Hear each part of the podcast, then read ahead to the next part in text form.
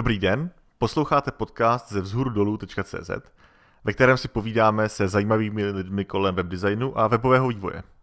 Od mikrofonu zdraví Robin Pokorný z Berlína a Martin Michálek z Prahy Kunratic.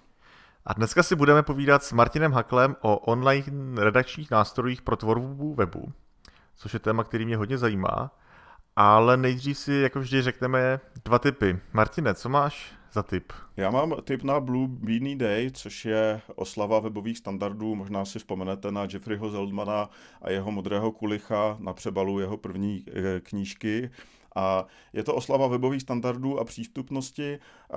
Máme ji slavit už tento pátek a možná, že ten podcast vyjde až někdy příští týden, takže slavili jsme ho minulý pátek v tom případě. A uh, já vám dám tip na podcast s Radkem Pavlíčkem, který jsem natáčel cirka před rokem a něco, před Webexpem, kde jsme následně s Radkem Pavlíčkem měli takovou dvou přednášku. Já jsem měl nějaké praktické koderské typy k přístupnosti a Radek uh, tu přístupnost pojímal ze široka, mluvil o tom, jak uh, vlastně firmy po, vlastně implementují přístupnost, jak, jak jim to, uh, co to pro ně znamená, co to vlastně je, jaké jsou, jaké jsou tím náklady a, a tak dál. Eh, v tom podcastu se zmiňuje jedna důležitá věc, že raději než přístupnost bychom měli říkat inkluzivní design, protože přístupnost eh, zní jako eh, řešení minoritního tématu ve fázi, když už web je spuštěný často, když to inkluzivní design je něco, kdy vlastně vy už ve fázi designu, v raných fázích toho projektu myslíte vlastně na všechny cílové skupiny, které ten web budou používat, to znamená eh, i, i třeba lidi, co používají častěji klávesnici než myš, nebo opravdu uh, zrakově, zrakově postižené lidi a tak dál. Takže můj tip, uh, budou odkazy pod podcastem na tyhle tři, tyhle tři věci. Martina jsem Beanie Day neznal, znamená to, že musím celý den nosit tu čepičku, jako když je ručníkový den, nebo jaký jsou uh, pravidla? to by bylo pěkný. A uh, pokud vím, tak uh, jediné, co musíš udělat, je někde si sedna, sehnat modrého kulicha a vyfotit se s ním na Twitter nebo na Instagram teďka, jak je módní, a udělat si selfie, dát tam hashtag Blue Beanie Day a napsat, že podporuješ webové standardy a přístupnost a tím si splnil zadání. Tak já se tady stavím pro nějaký kulicha a půl do toho teda. Jasně. Dá se to udělat i vyčúraně, jako jsem to udělal já loni, že jsem se vyfotil eh, s přebalem knížky eh, Jeffreyho Zoldmana, protože jsem kulicha nesehnal.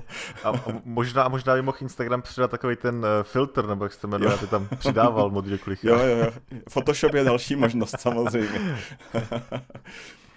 Dobrá, tak uvidíme, jak dopadneme, jestli to bude Photoshop nebo opravdový kulich, ale určitě se přidejte a vzpomeňte si na přístupnost eh, v těchto dnech.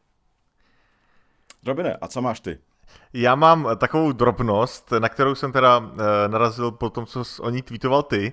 Jedná se o takzvaný Dark CSS. Totiž macOS Mojave v poslední verzi přinesl takzvaný Dark Mode, ten e, tmavý režim, kdy ty nativní aplikace používají vlastně inverzní barevní schéma, že mám tmavý pozadí a třeba bílý text, já mám tady otevřený Evernote, který to používá bezvadně. Myslím, že hmm. skoro všechny integrované aplikace to taky používají. Mně se to hrozně líbí. Vlastně jsem si uvědomil, že jsem už dřív používal v editoru tady to tmavý barevný schéma a tohle vlastně jenom jakoby rozšíření do zbytku systému. No a proč o tom mluvím? Tak eh, pravděpodobně už v novém Safari, totiž ve 12.1, který vyjde, doufejme brzo, bude podpora nového media query, který nám může říct, jestli uživatel eh, preferuje tady to barevný schéma tmavý, to znamená ten dark mode. Eh, právě se to používá přes AdMedia jakýsi parametr, já tam eh, udělám taky odkaz pod podcast, a mně to přijde zajímavý, protože najednou my získáváme informaci o tom teda systému, můžeme to přizpůsobit a myslím si, že tohle je super použití pro proměny v CSS. A myslím, že jsme se tady o tom bavili právě s Martinem, že to úplně volá po novém přístupu k tomu, jak psát CSS, protože najednou ani to barevný schéma, na který jsme byli zvyklí, není tak, uh, není tak jistý. Hmm, přesně tak. Můžeme asi pracovat s nějakým odvozením těch barev z s, s, pro, případ, pro případ toho té změny barevného schématu s nějakým matematickým odvozením teďka myslím, že asi ne, nebude potřeba to vymýšlet vlastně pro obě dvě ty verze ale, ale mě to dává hrozný smysl, myslím si, že nás to všechny čeká jako webaře, protože uh, taky to používám a když se potom člověk z tmavého režimu najednou přepne na nějaký web, tak mu to hrozně vypaluje oči. A to asi, že jo, taky zažíváš, mm-hmm. Robine, to je tenhle mm-hmm, nepříjemný jo. uživatelský pocit. Ano, přesně tak. Já právě přemýšlím, jestli se to jako pak třeba rozšíří nějak dál, protože já taky používám ten režim, kdy se ti eh, na noc vypíná to modré světlo z obrazovky tak přemýšlím, jestli třeba weby vlastně, protože to mění barvy samozřejmě, toho, jak se ty weby zobrazují, jestli třeba časem nebudeme muset přidávat další media queries pro tady ten režim. Jo, jo, to by, to by dávalo smysl. Eh, po, jako vlastně potření uh, modré složky té, toho světla ano, jo. A, a pak, by, pak by dávalo smysl i tomu přizpůsobovat ty weby. Je otázka, jestli tohle už třeba není systémová věc, jestli to nedělá ten, ten systém. Já jsem spíš myslel, že on mění ty barvy a ty třeba upravíš svůj web, aby při tomhle po té hmm. úpravě toho systému vypadal pořád hezky, nebo byl třeba... Rozumím, rozumím. Budeš mít třeba úplně jiný kontrast barev, ano, ano, které nemusí ano. jít vidět, šedivé eh, odstíny různé a, a, tak dále. Tak. Jo, jo, to je pravda, to je pravda. No. no, tak to nás čekají pěkné věci, vážení, vážení posluchači, to se máme na co těšit. Tak jestli teďka děláte nějaký web, tak se na to určitě podívejte a třeba to ještě zachráníte, ale my ostatní budeme muset hort, některé věci hodně předělávat asi do budoucna. Já jsem teda uh, si hned svůj malý osobní webík převed, takže má inverzní mod, akorát zatím nemám možnost to vyzkoušet, protože uh, to bude až v tom novém Safari. Tak doufám, Aha. že jsem to podle specifikace převed správně. tak se těšíme. Pak na to budeme odkazovat jako první dark web. Jo, jo, jo, to jo. no ale když se bavíme o těch věcech, tak uh, můžeme plynule přejít k našemu hlavnímu tématu. A já bych tady chtěl přivítat eh, Martina Hakla z agentury Breezy. Ahoj Martine. Ahoj Robine. Ahoj. Ahoj. Uh, Martine, ty teda prac, ty pracuješ, vy máte agenturu Breezy, ale proč jsme se tě pozvali je, že vy jste vytvořili nástroj, který se jmenuje Solid Pixels a to je uh, tvořítko na web. Říkám to dobře, jak, to, jak tomu říkáte vy? Říkáš to dobře, je to pro nás platforma, ve které si dneska uživatel dokáže vytvořit web a z velké části se snažíme i odstínit nějaké technické jako jeho znalosti, aby se dostal do výsledku, který ale zůstane dostatečně kvalitní a profesionální, jako když ho tvoří agentura. Takže mm-hmm. je to mhm. prostě online nástroj na tvorbu webu.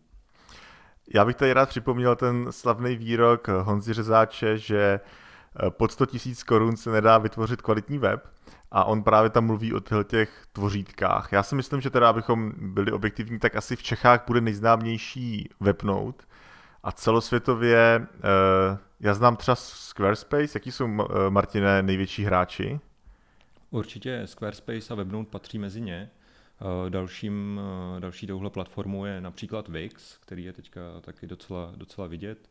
A Weebly je teďka taky vlastně jeden z nich, ale myslím, že se teďka otáčí trošku víc e-commerce řešení, ale vlastně ten princip je stejný. Takže určitě tahle ta část si myslím a tenhle ten segment je hodně jako na vzestupu a roste a té konkurence třeba z našeho pohledu určitě přibývá. Mm-hmm. Vy jste začali, eh, kdy jste začali se Solid Pixels a co byla ta hlavní motivace vlastně vytvořit takovýhle nástroj? Uh, jako agentura vlastně jsme žili asi to, co možná známe všichni moc dobře. A to znamená vlastně, že neustále vytváříte věci pro klienty, který mají poměrně i nějaký jako technologický překryv, ale přitom to tvoříte často znovu nebo s nějakým novým uvědoměním, to píšíte o x lidí v týmu, to znamená, není tam nějaká jako přenositelnost a možná i před eh, pěti, šesti lety se neřešily tolik jako frameworky, nějaký Python library a podobně.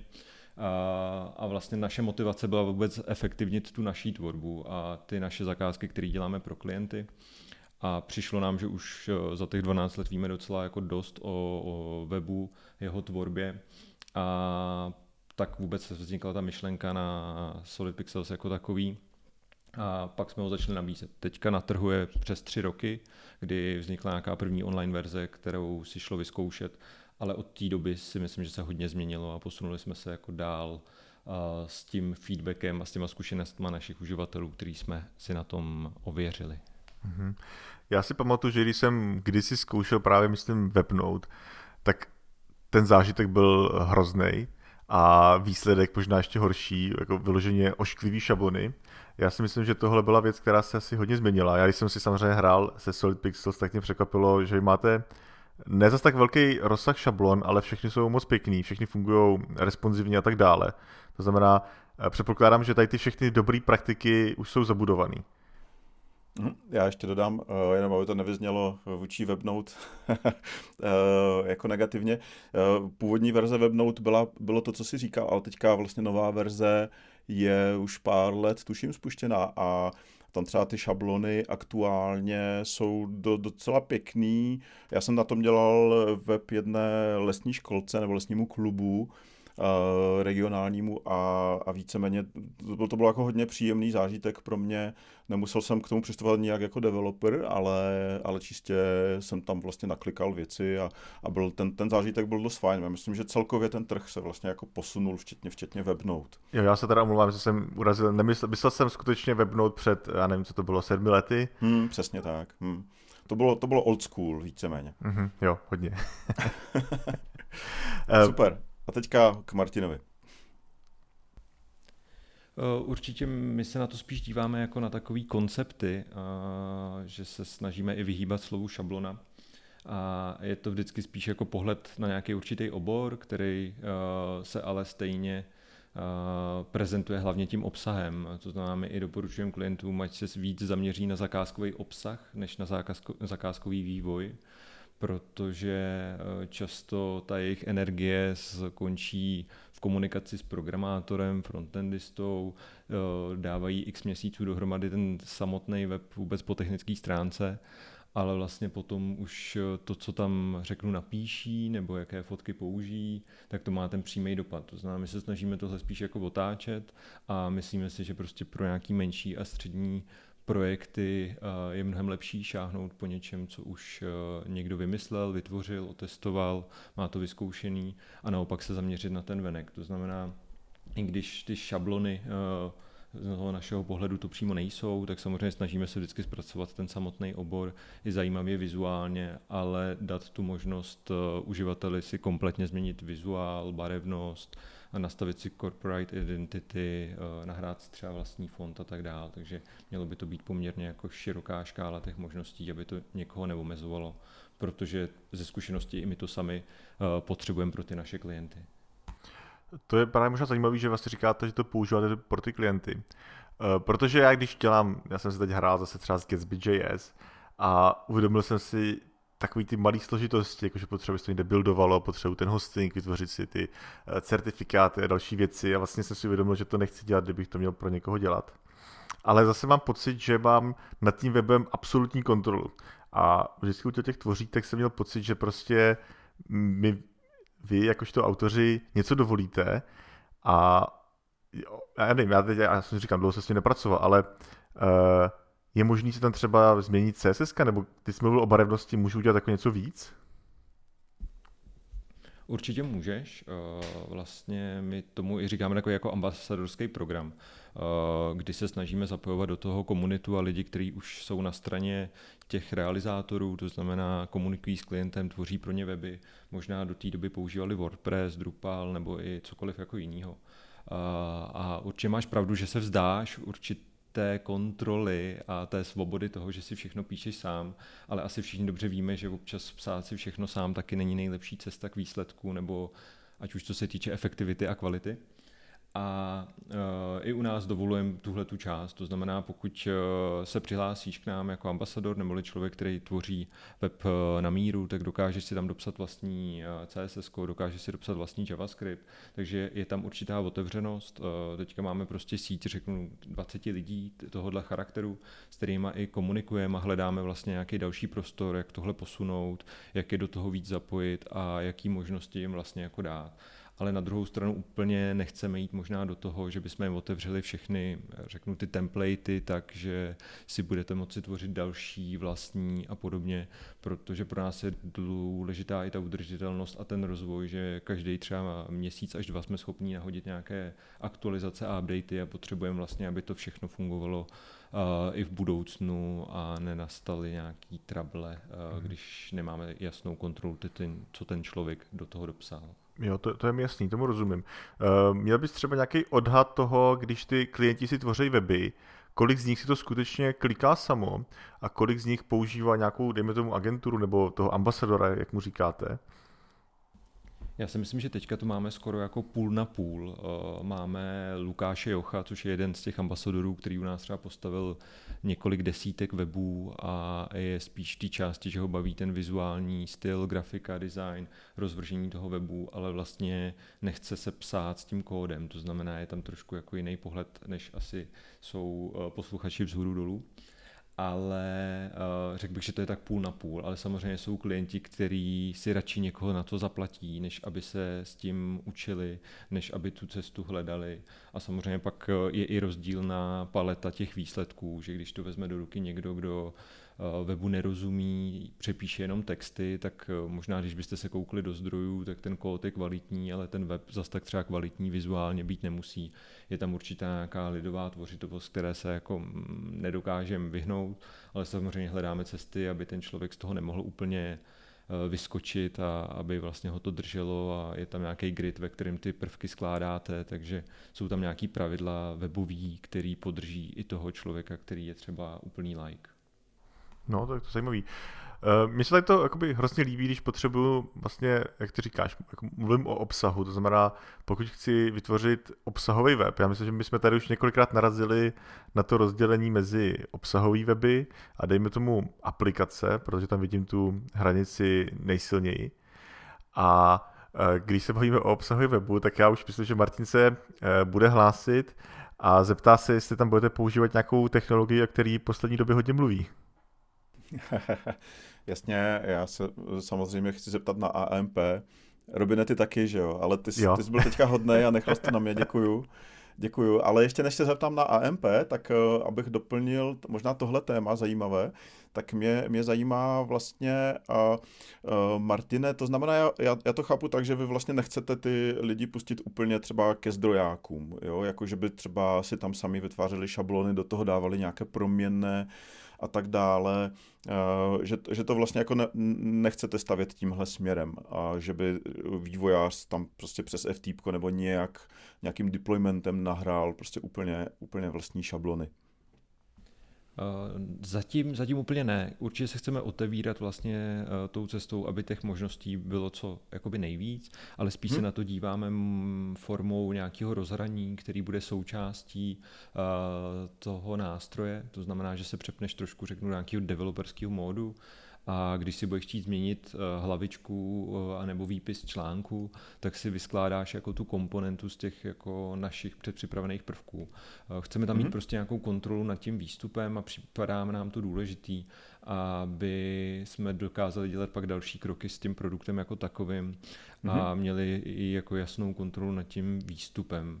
Takže mm-hmm. zatím spíš nad tím přemýšlíme tímhle tím směrem, ale mm-hmm. určitě se ty věci třeba v čase jako změní, jsme tomuhle hodně jako otevřený a je, je pro nás důležitá tahle ta jako komunita těchto těch lidí, kteří vlastně mají ty zkušenosti, dokážou uh, vytvořit super weby, ale Aha. současně třeba i pro ně tenhle ten způsob vývoje zajímavý.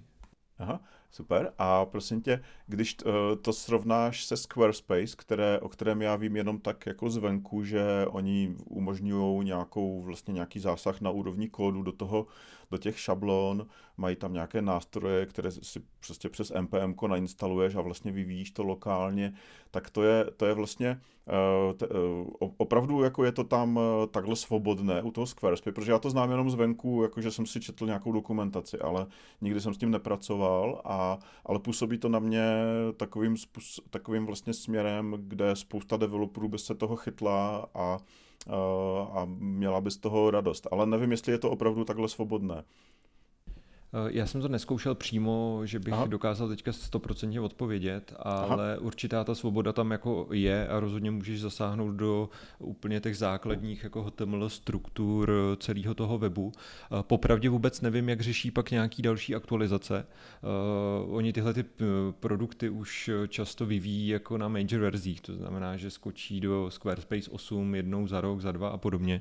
Uh, hmm. Nejsem si jistý, jak se stane nějaká další další verze, jestli ti přenesou ty data ve funkční části, nebo jestli si to musí zase aktualizovat, upravovat a tak dále.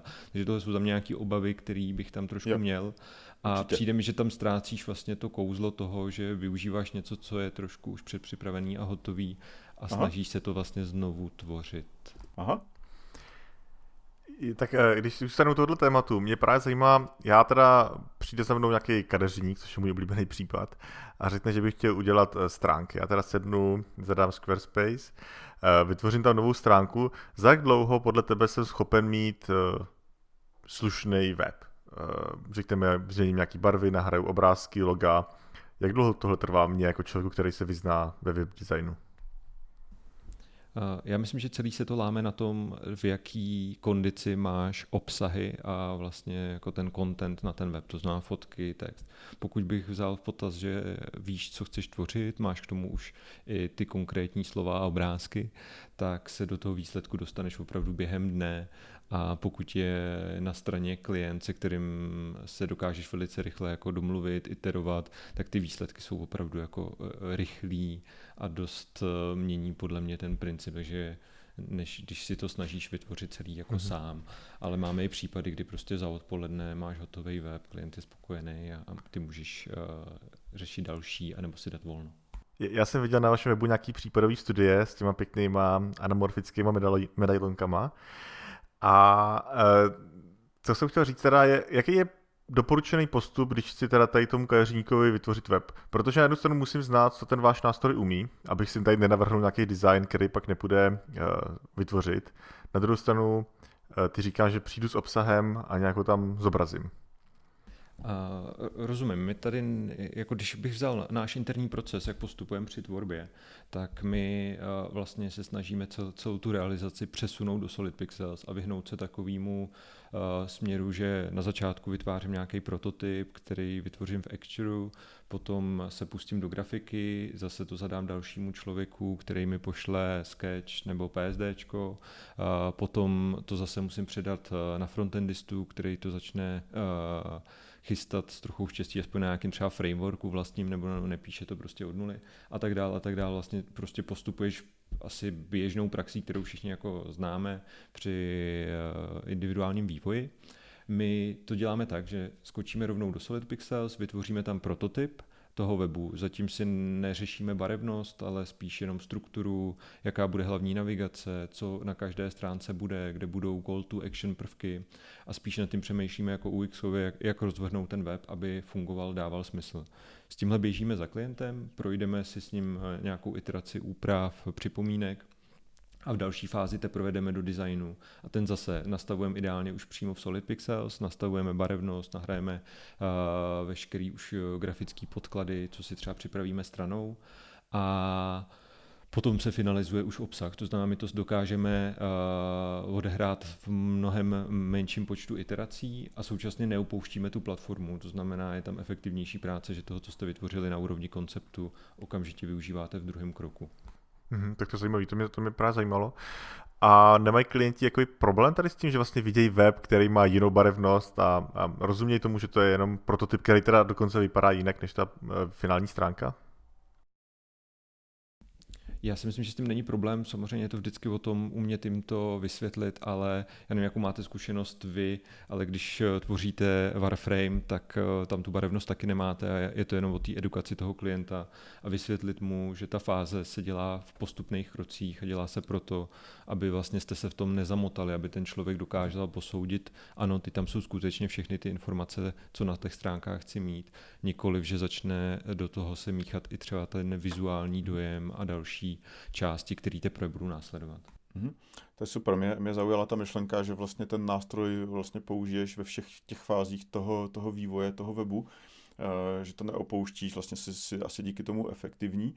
A, ale, ale furt si kladu otázku, člověče, pro, pro jak velký web tohle ještě možné je? Jo, jakože, že když dělám uh, firemní prezentačku, tak jako úplně v pohodě, to chápu, a, a, ale třeba když bych dělal nějaký větší portál, kde je, mm, řekněme, typu lupa, nebo, nebo, nebo už třeba i vzhůru dolů, kde je hodně blogpostů, kategorií, školení, e-booky, a, tak, tak zkus, zkus třeba tyhle dva, tyhle dva případy vzít a představit si, jestli, jestli by to dávalo smysl, tenhle, tenhle proces.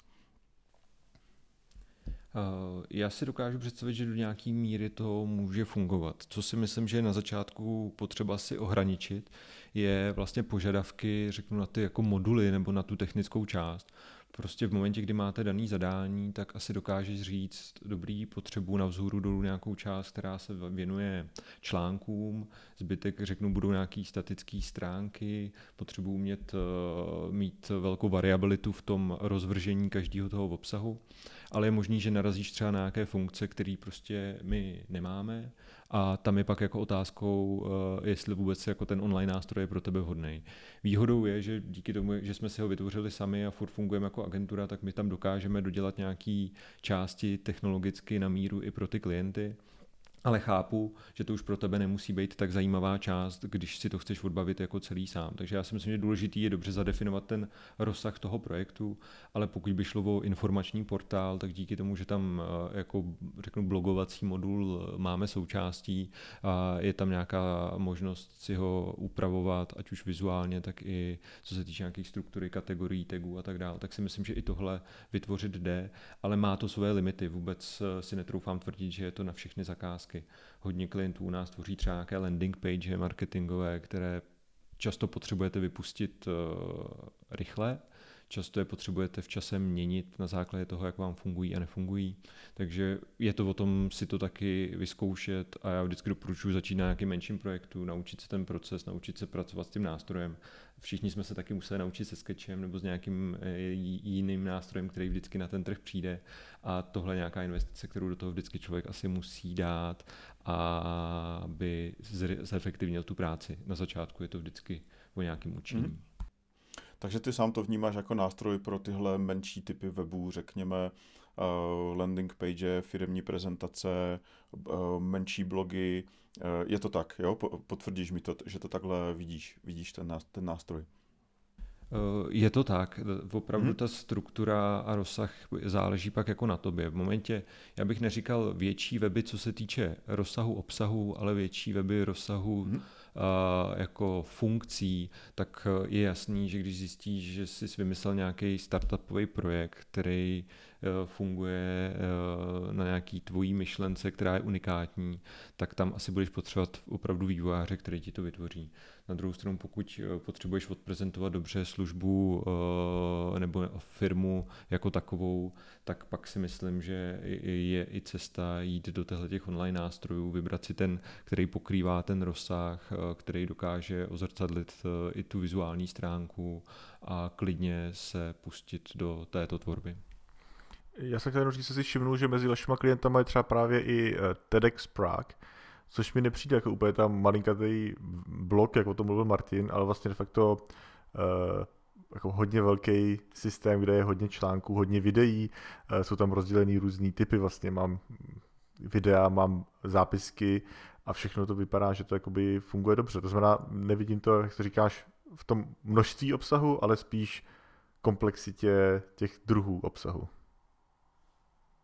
Tam jde o to, že my tu komplexitu, my tam jsme schopní jako dodat, jo? že TEDx Prague si udělal nějakou část sám, ale byla tam i nějaká hodinová dotace samozřejmě na naší straně, kde jsme jim třeba vytvořili ten videoarchív, který je prostě dělaný na míru. To znamená, není to tak, že by ta platforma nepobrala i velký projekt, jo? máme u nás opravdu i Freeride, což je obrovský uh, portál, tvoří se teďka třeba projekt bez frází a tak dál. To znamená, je tam určitá flexibilita i v tomhle a ten nástroj tyhle ty data pojme, ale tam už je ten nutný náš zásah jako agentury, takže z pohledu těch ambasadorů to schválně trošku omezuju, že to není bezbřehý a že určitě to nějaké limity v tomhle charakteru jako má. Eh, super, a tak já eh, možná posunu ještě eh, nás dál trošku, zajímá mě teďka taková věc, já řeknu dvě slova, přenositelnost a automatizace. A, nějaká, já třeba řekněme, že můžu mít nějaké weby na WordPressu, na Drupalu a teďka si řeknu, že chci jít do tohohle nástroje a, a mám spoustu obsahu. A umí tyhle nástroje jako natáhnout do sebe obsah? a přenést ho případně z toho nástroje ven, když bych chtěl přecházet jinam, protože spousta lidí se bojí e, nějakého vendor locku, že, jo, že, že tam ten obsah tam bude e, uvězněný a budu mít problémy se dostat jinam. Určitě my to řešíme, že v momentě, kdy klient chce odejít, tak jeho je obsahová část. Jo. My samozřejmě ten nástroj naskakuješ do nějaké služby, Eh, když si zaplatíš Spotify, tak hmm. prostě jsi uživatel eh, té služby a hotovo. Samozřejmě, ale ty slova, texty, obrázky, všechno, co tam vložíš, tak bereme, že eh, patří klientovi, není to v nějakém našem držení. V momentě, kdy nás hmm. o to požádá, tak my mu pošleme export všech těchto těch dat. To znamená, ta svoboda v tom tam určitě je. Samozřejmě, co mu nejsme schopní dát, je tu technickou stránku věci. Hmm. Jasný. A na vstupu ta nějaká přenositelnost, třeba mám fakt hodně článků uh, na vzhůru dolů a chtěl bych přejít k vám, tak uh, nabídnete mi nějaký import, z, jako aspoň ze známých redakčních systémů? Zatím nemáme zpracovaný žádný automatizovaný importy, kde bys třeba vybral WordPress a ono si to natáhlo veškerý, veškerý jako data, takže zatím se to řešilo spíš individuálně a zmapováváme vůbec tuhle tu část, takže je možný, že se do těchto bod takzvaně pustíme, ale současně to taky někdy berem na to jako dobrá příležitost trošku zrevidovat si ten obsah, že někdy za náma jde i klient eh, s tím, co už si říkáme, že by možná ani přenášet se úplně nemělo a doporučujeme v tom udělat nějakou Jasný. i jako čistku. Ale jo, jo. určitě je to zajímavé tyhle ty hromadní přenosy a jasně, je to věc, jasně. kterou řešíme. Asi to souvisí s tím, že jsme se shodli, že tohle není pro velké projekty nebo o hodně, o hodně jako obsahových stránkách, že, že jste to zatím asi neřešili, tuhle situaci, takže to v tuhle chvíli ti klienti nepotřebovali. Hmm. Říkám, řešili Super. jsme to fakt na hmm. pár hmm. jako individuálních případech, kde se třeba přenoslo tisíc článků, to znamená, jako není to tak, že by to nebyl problém, ale říkám, je tam najednou už ta agenturní část a mně se hrozně moc líbí to kouzlo toho, že vlastně dokážeš ten web vytvořit hrozně efektivně sám, bez nějakých jako uh, složitých uh, dalších nástrojů a že ho dokážeš velice rychle prostě iterovat, protože ta zkušenost uh, v momentě, kdy ten web vypustíš a my vlastně si i na to koukáme víc jako na proces než na projekt. To znamená, že nedokončíš web, zítra ho odevzdáš a tím to končí, ale že vlastně spíš seš v tom procesu, kdy dokážeš velice rychle zohledňovat ty změny. A buď je dokážeš dělat ty sám jako ambasador, anebo je dokáže dělat sám ten klient. A asi nikdo z nás nechce úplně měnit eh, co týden telefonní číslo někde v kontaktech, když klient mm-hmm. zavolá, že to potřebuje hned. Jasný, jasný, to je největší oprus samozřejmě. Uh, super. A to druhé slovo automatizace, když vlastně se bavíme o natáhnutí obsahu k vám a od vás, tak, tak není, není vlastně budoucnost v tom, že se dá zautomatizovat i ta vlastně ta, ta designerská část u těchto menších projektů. Eh, jednu dobu byl populární projekt The Grid, kde, kde vlastně nějaká umělá inteligence, strojové učení nebo co vlastně eh, umělo vlastně navrhnout layout toho, toho webu na základě nějakého obsahu. Eh, nepůjde to tímhle směrem? Já určitě věřím, že ta automatizace bude prostupovat napříč tou tvorbou a ono už se to tak vlastně i děje eh, v rámci těchto těch online nástrojů. Eh, u nás vložíš obrázek, proběhne nějaká jeho automatizovaná minifikace, eh, vytvoří se responsivní rozměry pro různý zařízení a tak dále a tak dále. A, takže věřím tomu, že v té technické části to bude jenom zesilovat u té stránky, eh, jako řeknu, obsahové, to znamená, jaký obsah tam bude, nebo u té designové, tak uvidíme, kam se tohle vyvine. Ten zmiňovaný projekt nedopadl úplně slavně, protože ta jeho exekuce a výsledky si úplně uživatelé pak moc nepochvalovali a já si myslím, že každý z nás chce trošku jako tvořit a určitá možnost kontroly je potřeba a takové to, že se vygeneruje web na jeden klik, tak to je zatím za mě hodně vzdálený. Já si dokonce pamatuju, jsem četl články o tom The Great, že nakonec se ukázalo, že ta umělá inteligence byla v tom, že generovali eh, různý barevný schémata, ale že by to vytvářelo nějaký unikátní layout, to se asi úplně nepotvrdilo. Aha, takže inteligence nebyla inteligentní. No, asi tak, no.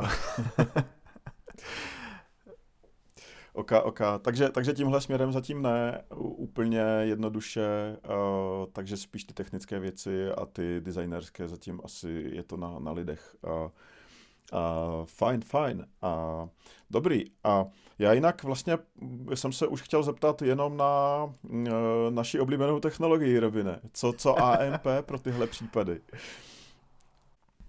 Uh, AMP určitě sledujeme, je to, je to směr, který je, je zajímavý a hlavně teda pro nás pohledu rychlosti samotného načítání webu, který, který řešíme.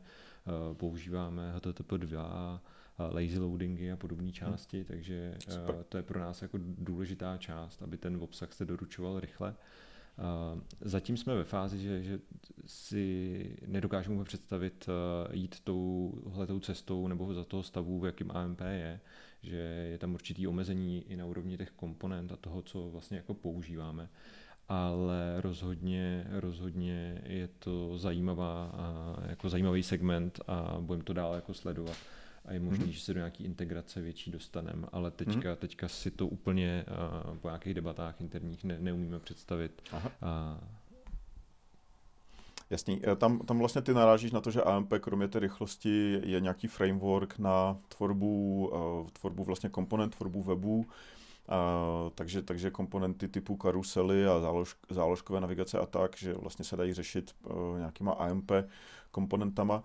A tam jste, tam, tam jste narazili, a myslíš to tak, že, že ty komponenty vlastně nevyhovují představám těch vašich klientů, nebo, nebo je to jinak? Eh, asi spíš teďka v rozsahu těch komponent, který máme. Jo. Samozřejmě za prvý uh, bychom nepokryli všechny, který, který třeba jako potřebujeme a za druhý by to byl teďka i nějaký jako proces, takže teď spíš jsme ve fázi, já myslím, proces celé té změny. To znamená, teď jsme spíš ve fázi trošku jako vyčkávání a hmm. jelikož těch věcí se na tom na poli odehrává poměrně dost a, a vím, že ty to sleduješ a od hmm. tebe načerpáme brzo určitě zase nějaké další novinky, takže, takže spíš eh, čekáme, kam se to jako rozvine dál a říkám, těch komponent eh, třeba tam není tolik dostatek, jaký potřebujeme a pro nás eh, ta flexibilita a vůbec ta, ta šíře je jako důležitá, takže z toho hlediska jsme se zatím touhle směru ne, směrem nevydali. Mm-hmm. A, a jestli tomu rozumím správně, tak díky tomu, jak to máte udělaný, tak ty současné weby, kdyby se rozhodli přejít na AMP, tak by vlastně najednou ze dne na den vlastně vypadali stejně, ale podporovali tuhle technologii díky tomu, jak je to udělané. Eh, ideální stav eh, by byl, že by se tak eh, stalo a určitě, určitě je to možný. Samozřejmě tyhle ty inovace my do toho nástroje neustále přivádíme, takže přesně jak říkáš, občas se rozhodneme, že změníme způsob, jakým optimalizujeme obrázky a aktualizujeme všechny weby, které u nás běží a ten klient ze dne na den dostane nějakou technologii, o který vlastně často ani neví nebo ke který by se sám vůbec nedostal. Super. Tak eh, já myslím, Robine, že já jsem teda za sebe vyčerpal všechny otázky, na které jsem se chtěl zeptat a máme i docela dobrý čas, máme teďka 35 minut, takže si myslím, že za mě je to všechno. Máš ještě něco, Robine? Já jsem otázky vyčerpal, ale mám tady ještě jednu věc a to je teda gratulace k získání uh, ocenění WebTop 100 nejlepší online nástroj. Gratuluju, Martine. Díky moc. WebTop 100 vlastně se účastníme po druhý, tak to jsem rád, že teďka se podařilo vyhrát i přímo s online nástrojem. A vlastně rok předtím jsme vyhráli s webem, který na Solid Pixels přímo byl vytvořený, mm-hmm. takže se nám to tak hezky uzavírá. Budete si psát na stránky Award Winning Design System a takové věci? To byste asi měli. uvidíme, jak se k tomu postavíme s ohledem na marketing. No, jako, jako bývalý porodce WebTops to můžu říct, že eh, spousta firm na tohle samozřejmě utáhne eh, klienty a je to, je to mezi, mezi klienty, je to v Česku dobrá značka, ať si o tom, eh, kdo mezi webaři myslí, co chce, tak mezi klienty je to, je to dobrá značka, která určitě má potenciál natáhnout další nové klienty přejeme teda hodně štěstí. A děkujeme, že jsi přišel. Taky děkuji za pozvání. Mějte se. Tak, díky. Ahoj. Eh, já už na konci asi jenom poděkuji všem, kteří nás poslouchali a budu se těšit na slyšenou u dalších epizod podcastu ze vzhůru dolů CZ. Od mikrofonu se loučí Robin. A Martin. Ahoj. Ahoj.